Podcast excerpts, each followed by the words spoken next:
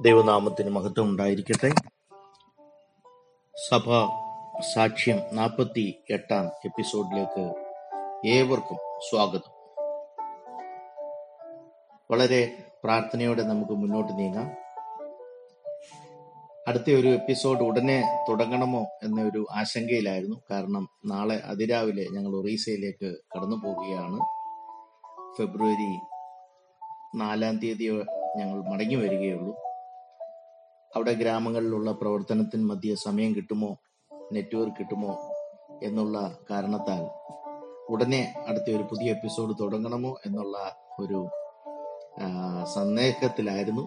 എന്നാൽ ഇന്നലെ ഞാൻ ബഹുമാനിക്കുന്ന Devadasan pastor Babu David pastor ചെയ്യാവുന്നിടത്തോളം അത് ചെയ്യുക പലരും വളരെ ആത്മാർത്ഥതയോടെ വിളിച്ച് ചോദിക്കുന്നുണ്ട് എന്നതിനാൽ വീണ്ടും ഒരു സംരംഭത്തിന് മുതിരുകയാണ്. നിങ്ങളുടെ പ്രാർത്ഥന ഞങ്ങൾക്ക് ആവശ്യമാണ്.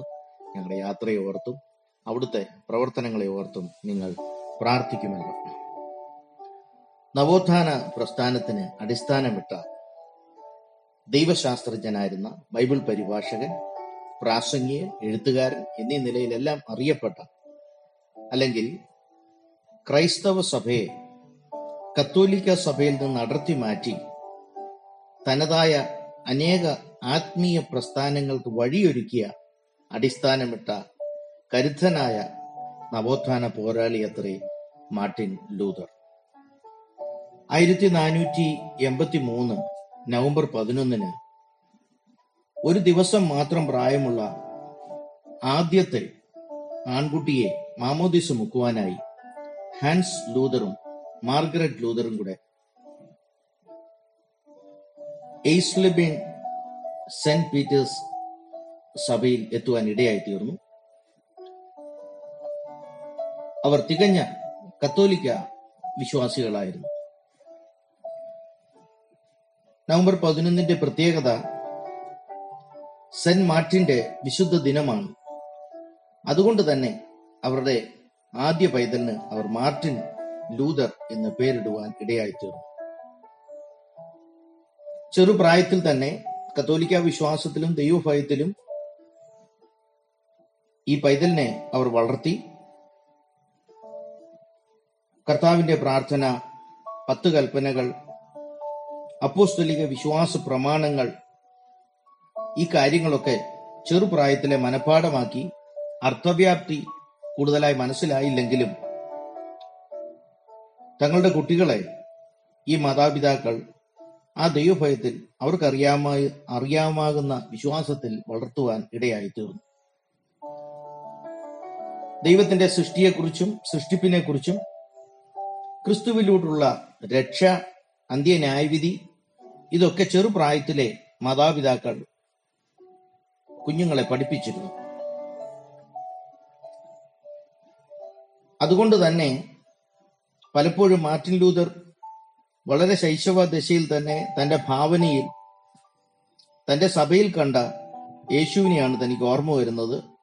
വാളൊക്കെ പിടിച്ച് ചുറ്റും മഴവിൽ പോലുള്ള പ്രഭയുള്ള ഒരു ഗംഭീര വ്യക്തിത്വമായിട്ടാണ് യേശുവിനെ തനിക്ക് മനസ്സിലായത്.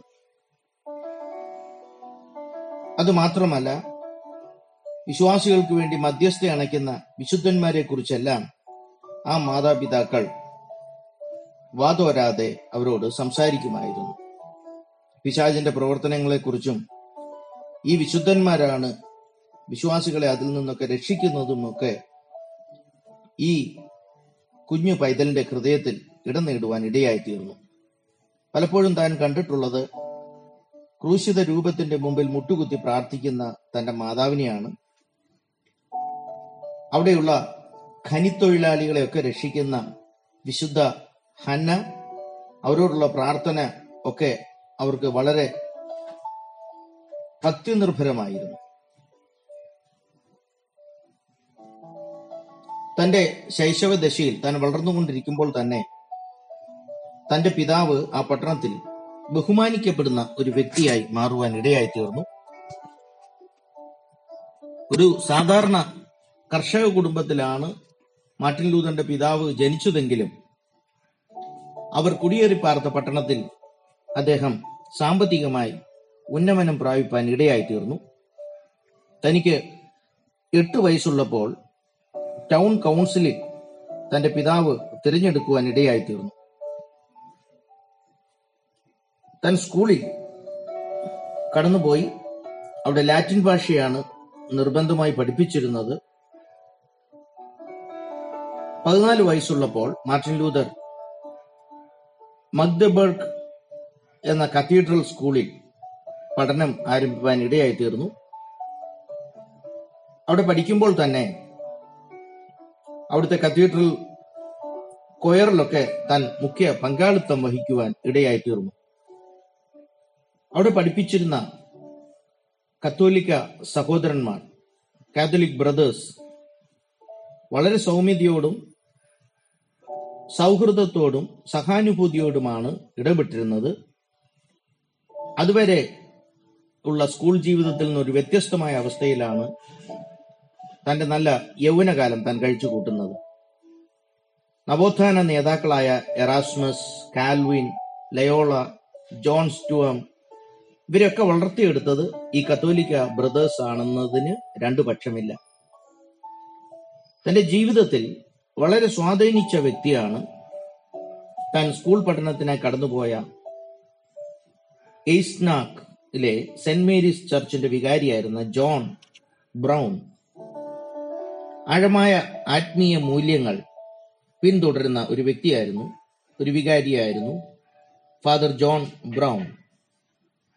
തന്റെ ആത്മീയ വിളിയുടെ ഉന്നത അവസ്ഥ തന്റെ ജീവിതത്തിൽ മറക്കി മനസ്സിലാക്കി കൊടുത്തത് ഈ ഫാദർ ജോൺ ബ്രൗൺ ആണ്.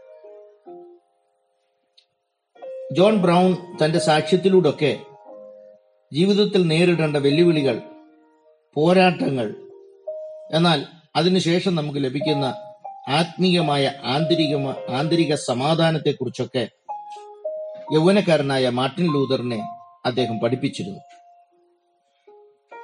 ആ കാലയളവിലാണ് പൗരോഹിത്യ ശുശ്രൂഷ സ്വീകരിച്ചാലോ എന്ന ചിന്ത ഭാവിയിൽ റോമൻ കത്തോലിക്ക സഭയുടെ ഒരു പുരോഹിതനായാലോ എന്നൊക്കെയുള്ള ചിന്ത ആ യൗവനക്കാരനെ ഭരിക്കുവാൻ തുടങ്ങിയത്.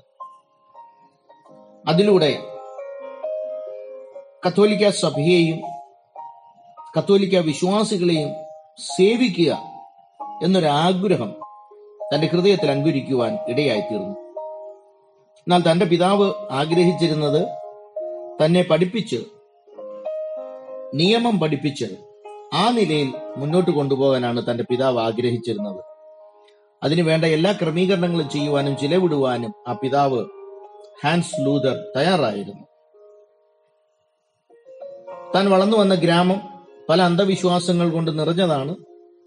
അതെല്ലാം യൗവനക്കാരനായിരുന്ന മാർട്ടിനും വിശ്വസിച്ചിരുന്നു. തന്റെ ജീവിതത്തിലൊക്കെ അത് പല അളവുകളിൽ സ്വാധീനിച്ചിരുന്നു. പ്രത്യേകിച്ച് സെൻ വിശുദ്ധയായ എലിസബത്ത് അവർ ഉപയോഗിച്ചിരുന്ന ഭൗതിക വസ്തുക്കളൊക്കെ രോഗശാന്തി നൽകുമെന്നൊക്കെ യൗവനക്കാരനായിരുന്ന മാർട്ടിൻ ലൂതറും വിശ്വസിച്ചിരുന്നു. കന്യാമറിയത്തിന്റെയും കൈക്കുഞ്ഞിന്റെയും മുമ്പിലുള്ള പ്രാർത്ഥനകൾക്ക് മറുപടി ലഭിക്കുമെന്നും ഒക്കെ ആ യൗവനക്കാരൻ വിശ്വസിച്ചിരുന്നു. പൈശാചിക ആക്രമണങ്ങളിൽ നിന്നും വിശുദ്ധന്മാർ ഇറങ്ങി സൂക്ഷിക്കുമെന്നും റോമൻ കത്തോലിക്ക സഭയിലും ആ പാരമ്പര്യത്തിൽ മാത്രമേ രക്ഷയുള്ളൂ എന്നും മാർട്ടിൻ ലൂതർ ആഴമായി വിശ്വസിച്ചിരുന്നു. ഈ വിശ്വാസത്തിൽ മനസ്സിലാക്കുക മാത്രമല്ല അതിലെല്ലാം സത്യസന്ധനായി തന്നെ ആ വിശ്വാസം താൻ പിന്തുടരുകയും ചെയ്തു. പതിനെട്ട് വയസ്സുള്ളപ്പോൾ ജർമ്മനിയിലെ എർഫോർട്ട് യൂണിവേഴ്സിറ്റിയിൽ താൻ ചേരുവാൻ കടന്നുപോയി. അപ്പോൾ തന്നെ ചെറിയ ലിറ്റിൽ റോം എന്നാണ് അത് അറിയപ്പെടുന്നത് മതപരമായ അധ്യയനം മാത്രം നൂറിലധികം കെട്ടിടങ്ങൾ അന്ന് പതിനാറാം നൂറ്റാണ്ടിന്റെ ആരംഭത്തിൽ ഉണ്ടായിരുന്നു എന്നത് വിസ്മയം ജനിപ്പിക്കുന്നത് തന്നെയാണ്.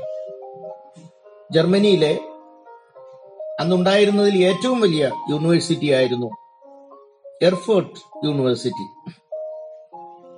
തന്റെ പിതാവും സാമ്പത്തികമായി ഉയർച്ച പ്രാപിച്ചതിനാൽ താൻ ചെറുപ്പത്തിൽ ചെറുപ്രായത്തിൽ പഠനത്തിന് തെരുവുകളിലൊക്കെ പാട്ട് പാടുകയും ഭിക്ഷയാചിച്ചും ഒക്കെ തന്റെ പഠനം നടത്തിയ അവസ്ഥയിൽ നിന്നൊക്കെ ഒത്തിരി മാറ്റം വന്നു. തന്റെ ബിരുദത്തിനോ ബിരുദാനന്തര പഠനത്തിനോ ഒന്നും യാതൊരു പ്രയാസമില്ലാത്ത സാമ്പത്തികമായ ഉന്നമനം അവരുടെ ജീവിതത്തിൽ ഉണ്ടാകുവാൻ ഇടയായിത്തീർന്നു. അങ്ങനെ ആയിരത്തി അഞ്ഞൂറ്റി ഒന്ന് മെയ് മാസത്തിൽ തന്റെ ബിരുദ പഠനത്തിനായി താൻ എർഫോർട്ട് യൂണിവേഴ്സിറ്റിയിൽ ചേർന്നു. അവിടെയാണ് തത്വശാസ്ത്രമൊക്കെ താൻ പഠിക്കുന്നത്.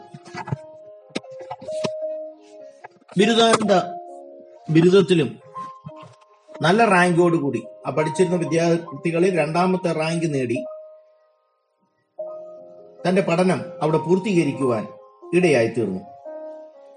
തന്റെ മതപരമായ രുചിയും പിതാവിന്റെ തന്നെ ഒരു വക്കീലാക്കാനുള്ള ഇഷ്ടവും തമ്മിൽ വളരെ പൊരുത്തക്കേട് ഉണ്ടായിരുന്നു എന്ന് തനിക്ക് മനസ്സിലായി. അങ്ങനെയുള്ള സന്തോഷകരമായ ആ ജീവിതത്തിന്റെ ഇടയ്ക്കൊക്കെ പാപത്തെക്കുറിച്ചും നിത്യശിക്ഷാവിധിയെക്കുറിച്ചുമൊക്കെ ആ യുവാവ് ചിന്തിക്കുമായിരുന്നു. തന്റെ സഭയും നിരന്തരം നിത്യദണ്ഡനത്തെക്കുറിച്ചും ഒക്കെ പല അവസരങ്ങളിൽ പഠിപ്പിക്കുന്ന അവസ്ഥകൾ ഉണ്ടായിരുന്നു അവിടെയൊക്കെ ആശ്വാസമായി തന്റെ മാതാപിതാക്കൾ ചെറുപ്രായത്തിൽ പഠിപ്പിച്ച ദൈവകൃപയും യേശുക്രിസ്തുവിന്റെ ദയയും വിശുദ്ധന്മാരുടെ സഹായവുമൊക്കെ അല്പം ആശ്വാസം പകരുവാൻ ഇടയായിത്തീർന്നു. പ്രത്യേകിച്ച് വിശുദ്ധ എലിസബത്തിന്റെ മധ്യസ്ഥ പ്രാർത്ഥനയൊക്കെ ആശ്വാസമാണ് എന്ന് അദ്ദേഹം കരുതിയിട്ടുണ്ട്. തന്റെ പിതാവ് പ്രതീക്ഷിച്ച നിയമ പഠനവും എന്നാൽ തന്റെ ഉള്ളിൽ ഉരുവായിക്കൊണ്ടിരിക്കുന്ന ഒരു ദൈവീക വിളിയും തമ്മിൽ ഒരു ആന്തരിക യുദ്ധം നടക്കുന്ന കാലഘട്ടമായിരുന്നു അത്. തന്റെ മാതാപിതാക്കളോട് അത് തുറന്നു സംസാരിക്കുവാനോ എഴുതി അറിയിക്കുവാനോ പോലും ഉള്ള ധൈര്യം അദ്ദേഹത്തിന് ഇല്ലായിരുന്നു. തന്റെ പിതാവിന്റെ പ്രതികരണം തനിക്ക് ചിന്തിക്കുവാൻ കഴിഞ്ഞില്ല. തന്റെ ബിരുദാനന്ദ ബിരുദ ആ ബിരുദദാന ചടങ്ങിൽ തന്നെ ദുഃഖിപ്പിച്ച ഒരു അവസ്ഥ തന്റെ കൂടെ പഠിച്ച പലരും ആ ചടങ്ങിൽ ഇല്ലായിരുന്നു. കാരണം ആയിരത്തി അഞ്ഞൂറ്റി അഞ്ച് മെയ് മാസത്തിൽ നടന്ന അവിടെ ജർമ്മനിയെ പിടിച്ചുകുലുക്കിയ പ്ലേഗിൽ തന്റെ കൂടെ പഠിച്ച സഹപാഠികൾ പലരും മരണമടയുവാൻ ഇടയായിത്തീർന്നു താൻ പഠിച്ച തത്വജ്ഞാനികളുടെ ആശയങ്ങൾ ഒരു വശത്തും ബൈബിളിന്റെ ലാളിത്യം മറു മറുവശത്തും ആ യൗവനക്കാരന്റെ ഹൃദയത്തിൽ വടംവലികൾ നടത്തിക്കൊണ്ടിരുന്നു. ഇഷ്ടമില്ലെങ്കിലും പിതാവിനെ ഭയന്ന് ആയിരത്തി അഞ്ഞൂറ്റി അഞ്ച് ജൂൺ മാസത്തിൽ താൻ നിയമം പഠിക്കുവാനായി ചേർന്നു. ഏകദേശം ഇരുപത്തിരണ്ട് വയസ്സായ ആ യുവാവ് നിയമം പഠിക്കുവാൻ വലിയ ആഗ്രഹമില്ലെങ്കിലും പിതാവിനെ ഭയന്ന് മുമ്പോട്ട് പോകുമ്പോൾ ഒരാന്തരിക യുദ്ധം ഉള്ളിൽ നടന്നുകൊണ്ടിരിക്കുന്ന ഒരു സമയത്ത് ഒരിക്കൽ താൻ കുതിരപ്പുറത്ത് യാത്ര ചെയ്യുമ്പോൾ അപ്രതീക്ഷിതമായി ശക്തമായ ഇടിമിന്നലുകൾ ഉണ്ടാകുവാൻ ഇടയായി താൻ കുതിരപ്പുറത്തു നിന്ന് തെറിച്ചു താഴെ വീണു. ഉടനെ മരിച്ചു പോകും എന്നുള്ളൊരു ഭീതി തന്നെ ഭരിച്ചു. വിശുദ്ധ ഹന്ന തന്നെ രക്ഷിച്ചാൽ തന്റെ ജീവിതം ഒരു സന്യാസ ജീവിതമായി നയിച്ചുകൊള്ളാം എന്ന് താൻ ഒരു പ്രതിജ്ഞയെടുത്തു വരും ദിവസങ്ങൾ വീണ്ടും നമുക്ക് മാർട്ടിൻ ലൂതറിനെ കുറിച്ച് പഠിക്കാം. ദൈവം നിങ്ങളെ ധാരാളമായി അനുഗ്രഹിക്കട്ടെ.